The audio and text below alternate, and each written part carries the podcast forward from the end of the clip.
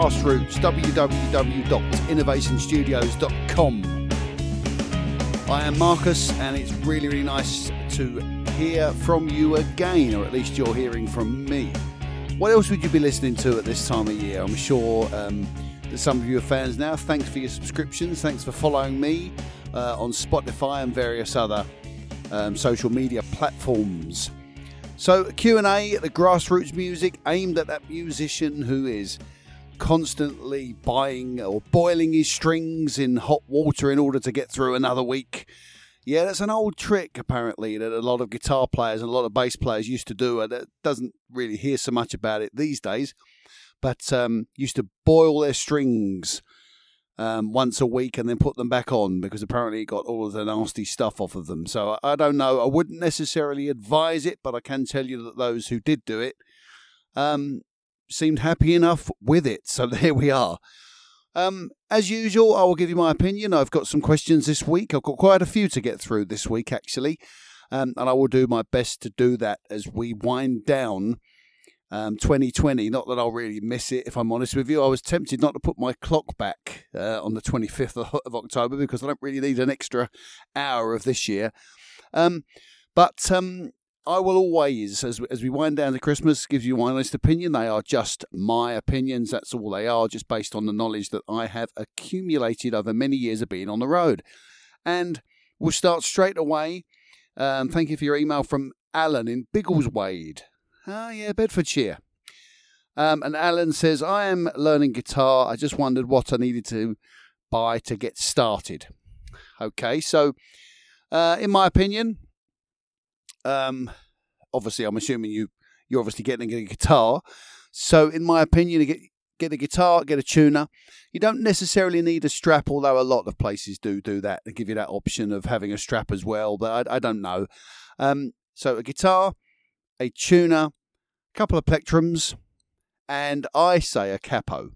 Now, other people, but I think I think you should get yourself a capo because there are going to be songs that once you get a few basic uh, chords, you'll be able to use the capo and to play along with these songs without really uh, testing yourself. Way, way, way, way back um, when we uh, had wall to wall around 95, 96, and my brother joined. Um, and uh, he was a, a, guitar player and he was um, kind of learning. And, and, we said the best way to learn is put, put yourself in the band situation. And what we did was try to make it easy as easy as we could by using a capo and we would try and transpose things over for the chords that he knew. And in the end, he didn't need it, but initially it it kind of cut a few corners and helped a few people. Uh, helped helped him to get his, um, you know, chords and get his song structures sorted out, and it made our job a little bit easier. Although we'd have the initial headache of saying, "Oh God, what." Um, what capo are you on to? You know, if you're playing an A with your capo on three, yeah, that's what we're in. We're in C. Um, it made the the process of moving along a lot quicker. Uh, I'm sure that will come come up at another time in, in with regards to the quickest way to learn or the most you know the, the most effective way to learn. But in that case, it was to bring him into the band under any any cost with a capo, so that he was able to play along with the songs and we could transpose them and and get the job done. And uh, in the end, he didn't need it. But get yourself a capo. That's all you need, Alan. And then obviously you need uh, a teacher or a tutor, and I am available online, sir. And you can find me uh, at innovationstudios.com or you can have a look at my YouTube 10 minute tutorials, which links will, I'm sure, uh, appear on the website or on various other um, social media platforms that are linked to Innovation Studios. So, Alan, all you need is a guitar. Don't get a mega expensive guitar. There, there are some really, really good ones one of the ones I recommend, and again, I probably have 200 comments underneath my feet saying, "What what's this guy on about?"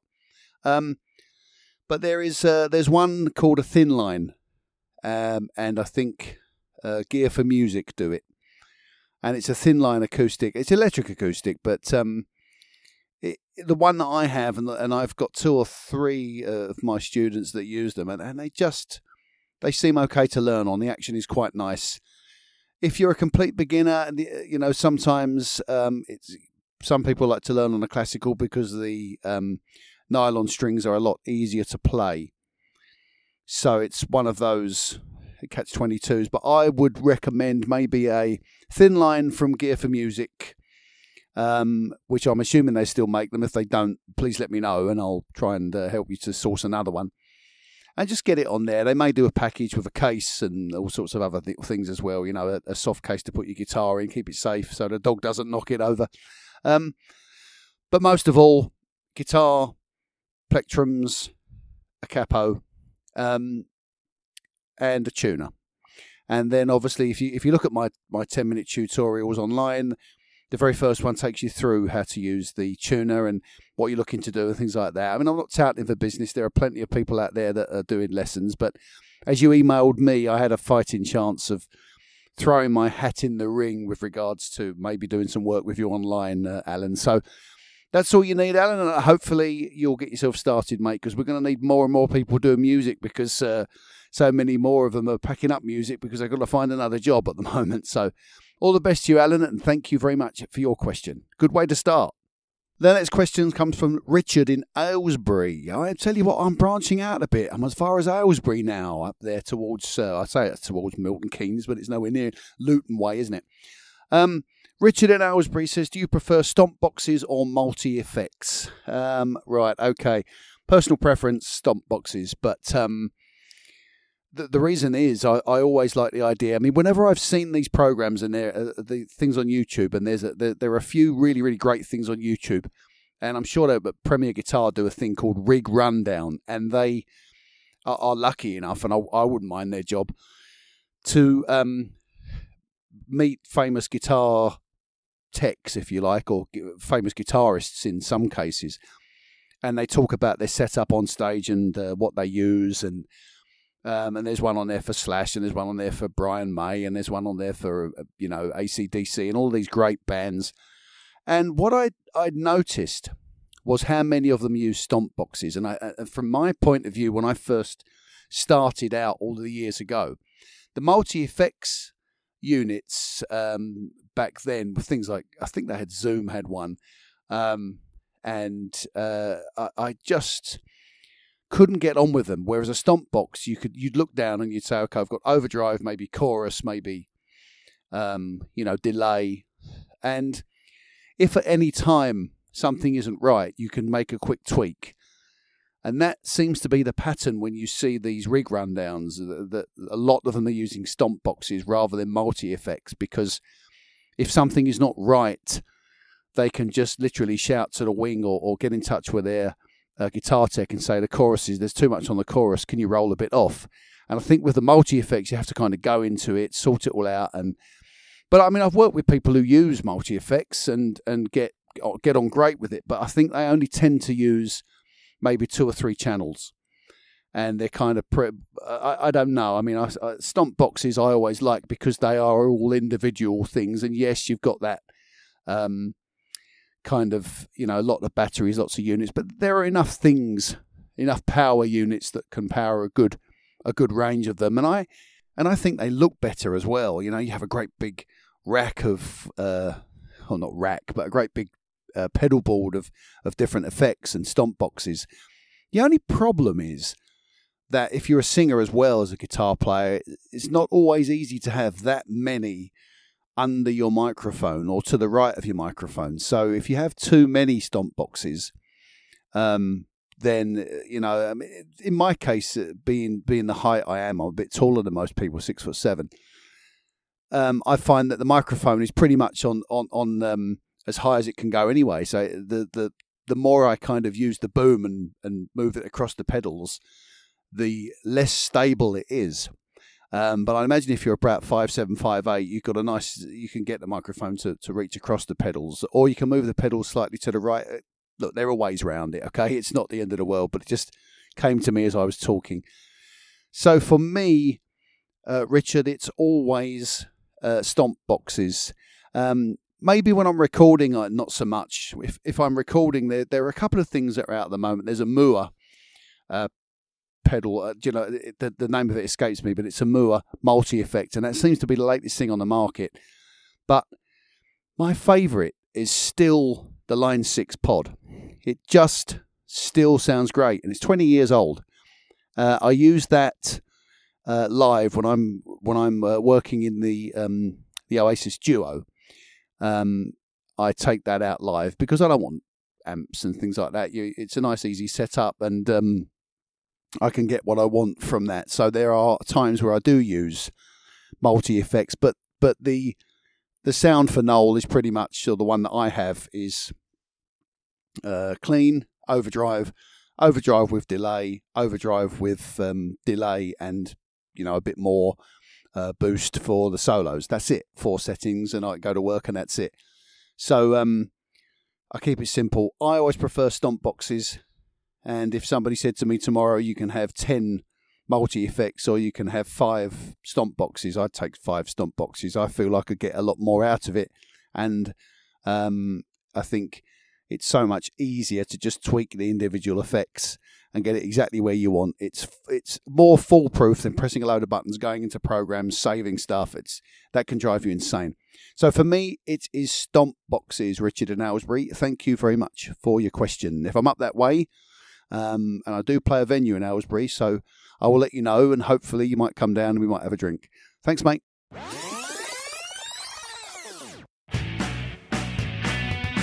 Innovation Studios is the perfect place for any aspiring singer songwriter to take their journey to the next level. Whether that be starting at the basics and building a solid foundation on your first instrument, learning the best ways to perform your first open mic, or refining your current set with an experienced performer, or recording a polished album at the highest of standards. With soundproofed walls and perfect ambience and acoustics, our studio is also a great place for a budding producer to learn their craft, hone their skills, and begin producing music. Check out what we have to offer throughout our website. Go to www.innovationstudios.com. Next question is Nathan in Ongar, uh, towards Brentwood. There, yes. Nathan says, let's have a read of this. Watching your loop sets online on YouTube, I wondered what you use and how you use it. Okay, well, I use. Nathan is referring to the Grassroots um, UK YouTube channel where there's a couple of my sets on there um, for Thames Delta music that I did. Uh, there's one on there from, um, I think it was Colchester University that I played, and there's a few on there from the ship in um, Grays. Um, and there's one or two um, other performances um, that I'd played there, and I used a looper. and Nathan has asked me, what do I use and how do I use it? Well, you have to you, you have to use it in the right way. I use three uh, Digitech Jam Man um, XTs, which are just little jam jam pedals, little loop pedals. Um, and what I do is I loop them. Uh, I used to use, I used to put my acoustic guitar through um, an octave pedal, which would give me a little bit of bass. But I uh, that that for some reason would send a hum through the signal, and I couldn't work that out. So eventually, I got rid of those, uh, and I just added a little bit of bass through the uh, through the PA just to kick it in there. Um, so what I use is I use three of them, and I kind of label them back to front. So I from my guitar I go down into three, which then goes across into two, and then goes across into one. And the reason that that's and then from one to the PA um, or the amp.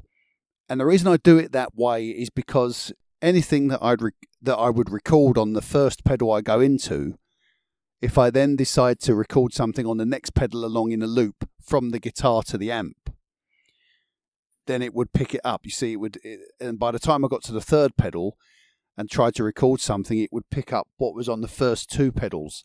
But working backwards, Nathan. Um, so I go into three, and then two, one. One is the last one before the amp. And what happens is I put the drums on one.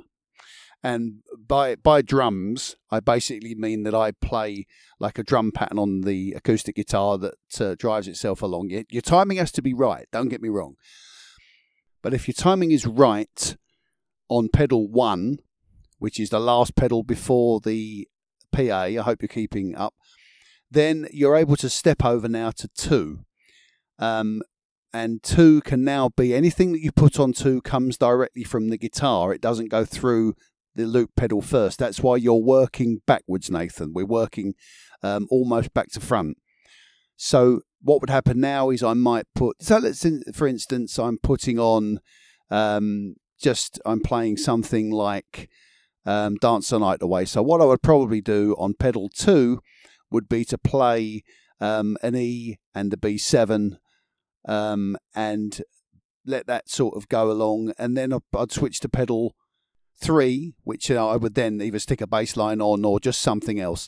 Sometimes I only use two of the three, but I always start with the pedal that is furthest away from the guitar.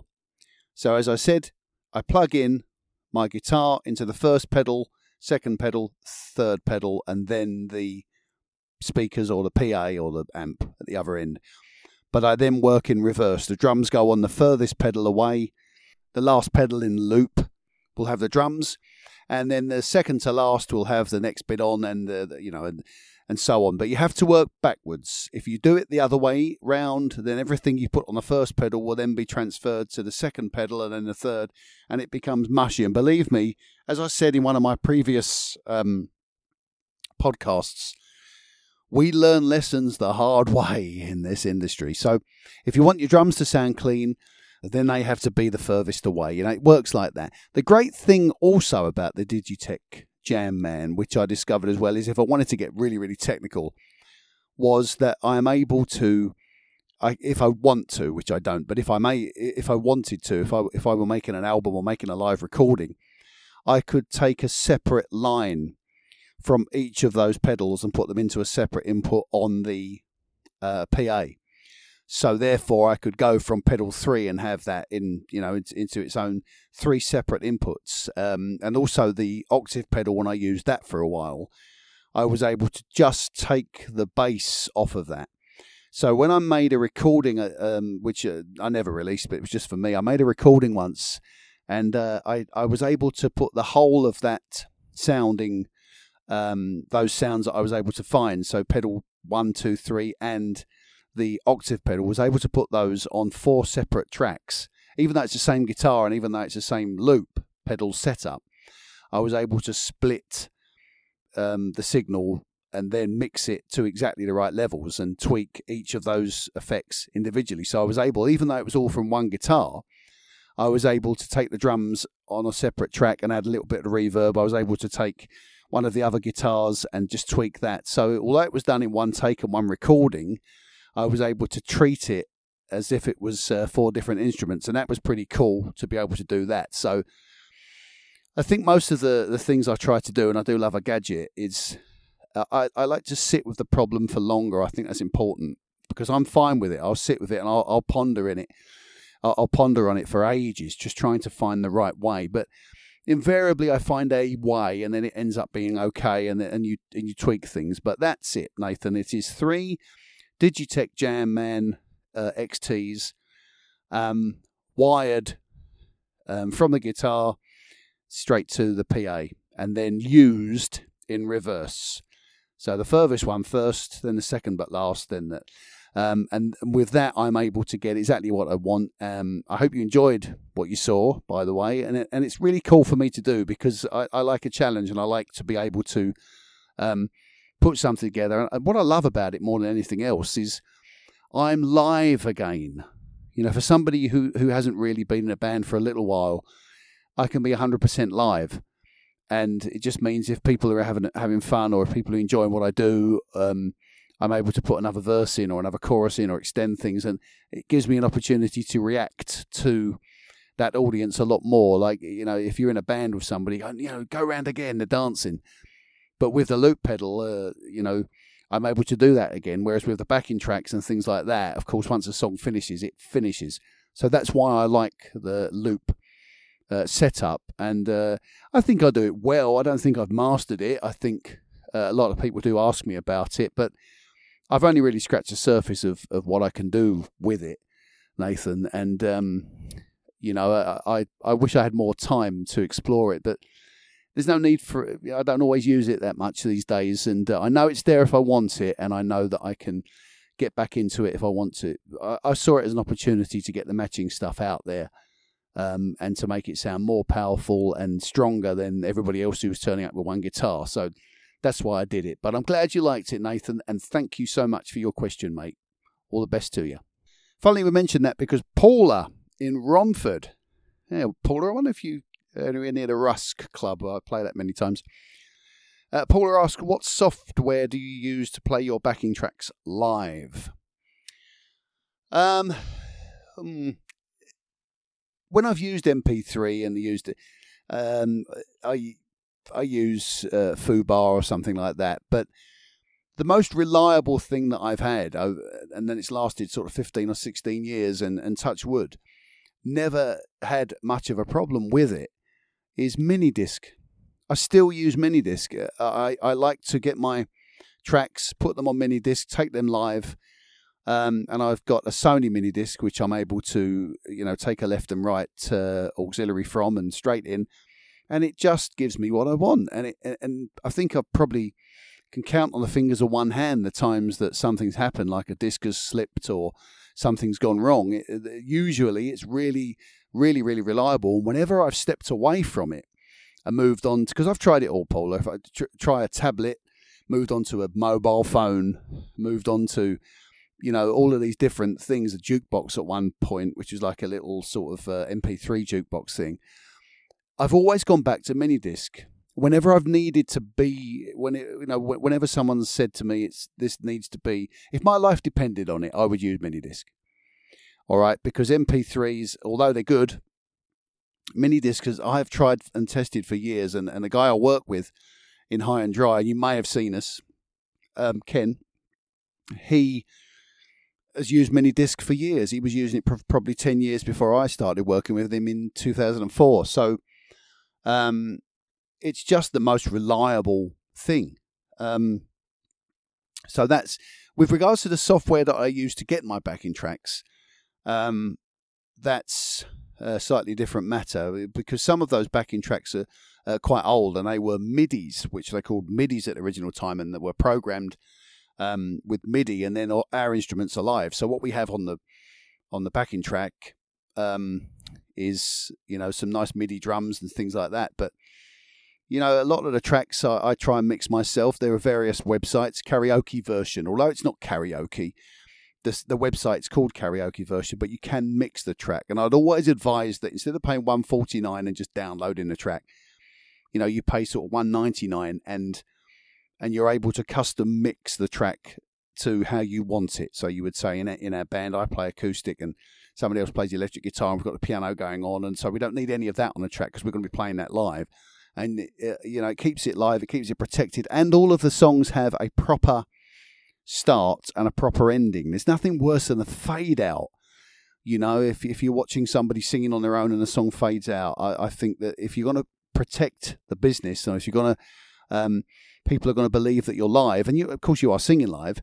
Um, then you have to have proper starts and proper endings like a band would have, like a full band would have. And I think that's important. I may be giving the secrets away a bit here, but you know, anybody with common sense can see sometimes when you're watching a duo up there, there's no drummer.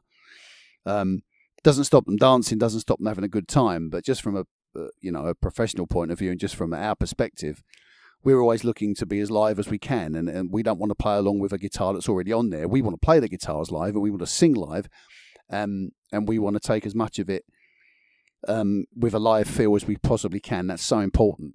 So what I use, Paula, is mini disc um, still. And we are always looking. We're always looking. What can we use now? What can we use? What shall we use? I always come back to it. I've started in recent times using a tablet um, and something sometimes as as easy as your phone. If you've got your tracks on there and, and, and the sound quality is good, you know, providing that you have it on flight mode, of course, you don't want you don't want your mother ringing you halfway through your show. But um, yeah, most of it is uh, is mini disc Paula, and that's that's what we use. And karaoke version to get our tracks, which we then try and meticulously mix to get them just right for us. Thank you for your question, my love. If you if you do know where the Rusk is, we will be back there in 2021. Uh, the dates are yet to be confirmed, but um, we will be there, and I'll look forward to uh, seeing you then if you're in that area. If not, thank you for listening. Thank you for your question.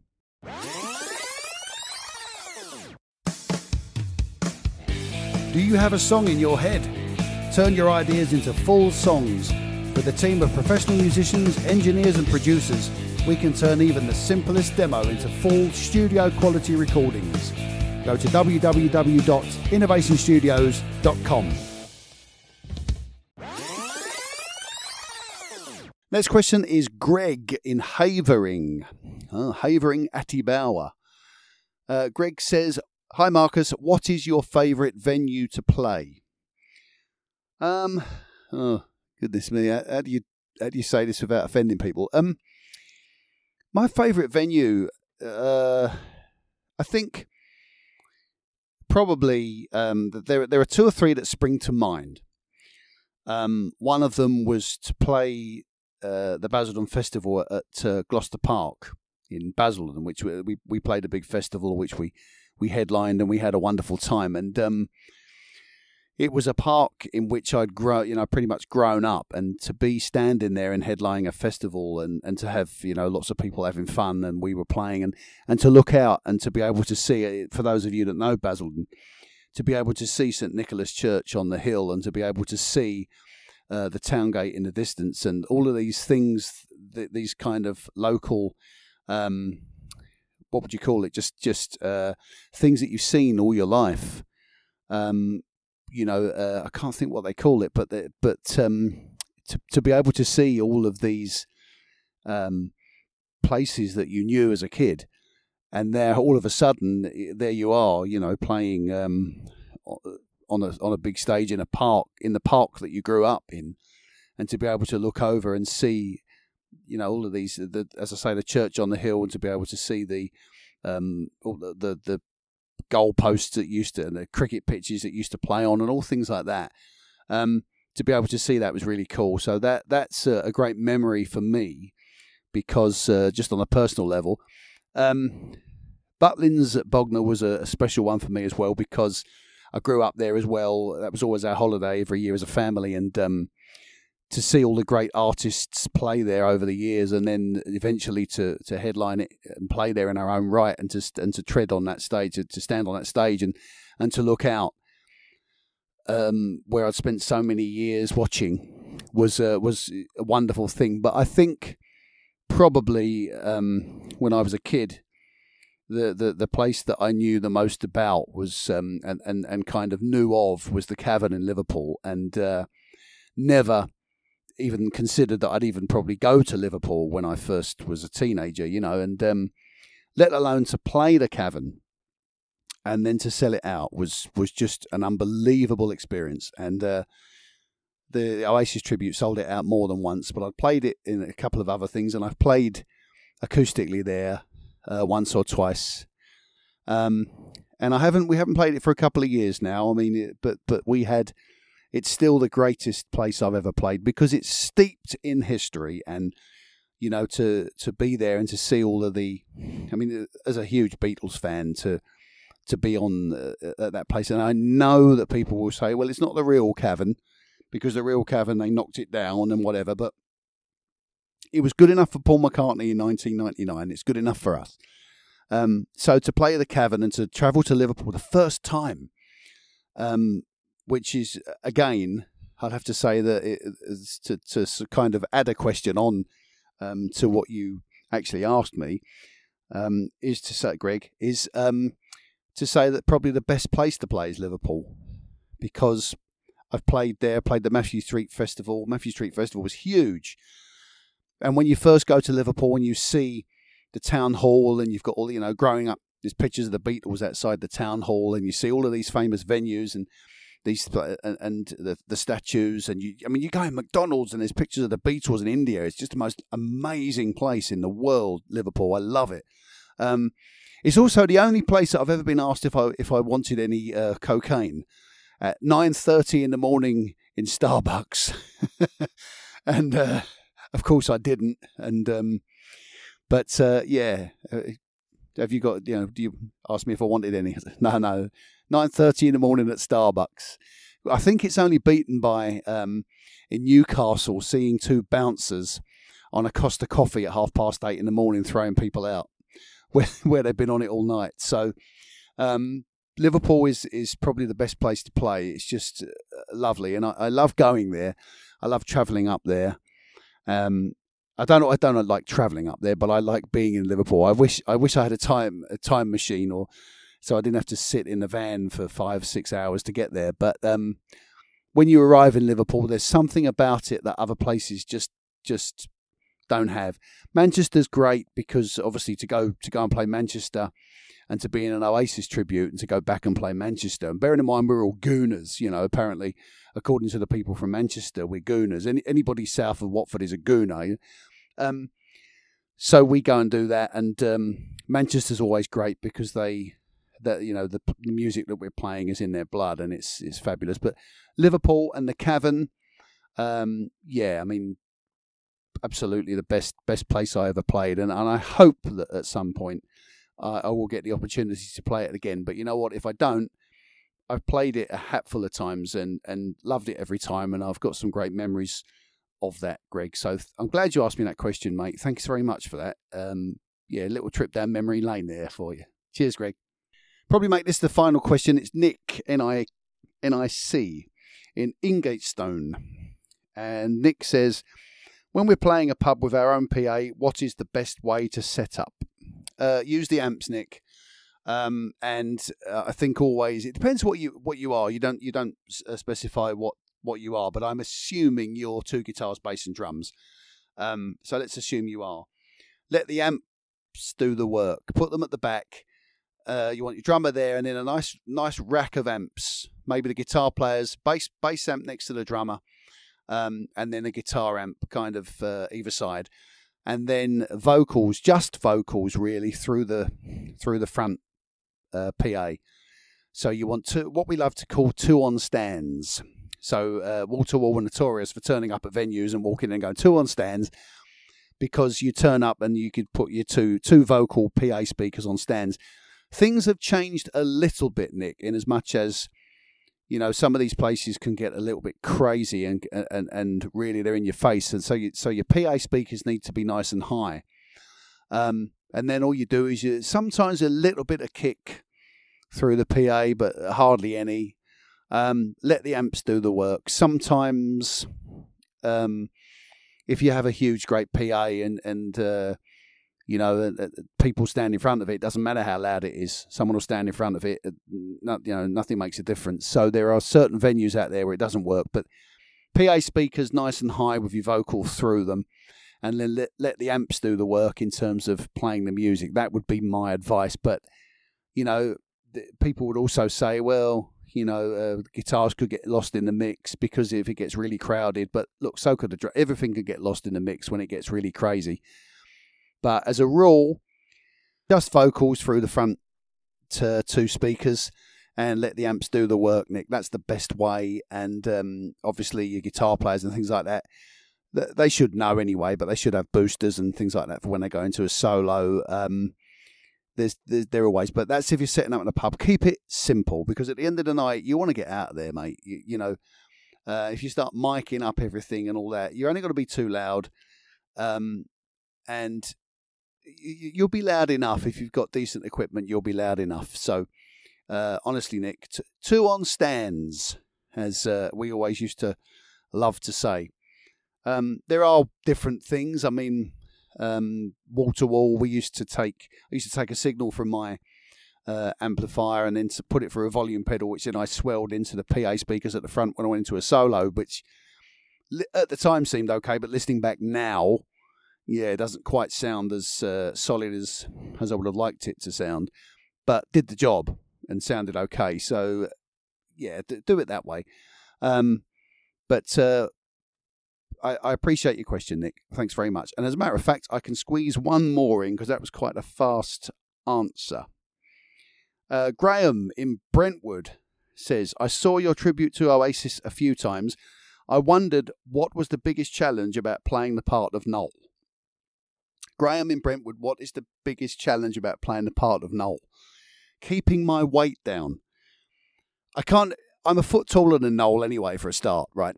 But um, keeping my weight down because I like nice things, Graham. I, I you know, and and the, the trouble is with this lifestyle and and uh, being in bands and being performing on a Friday and a Saturday night is you don't want to eat before you go and you don't want too much, you know, weighing heavy on you while you're trying to sing. So you, you sort of think, well, I'll I'll have a sandwich or something bigger for lunch, and then you, I'll go off and play the show, and I'll eat something late at night. But what's open late at night? Pizza places, kebab places.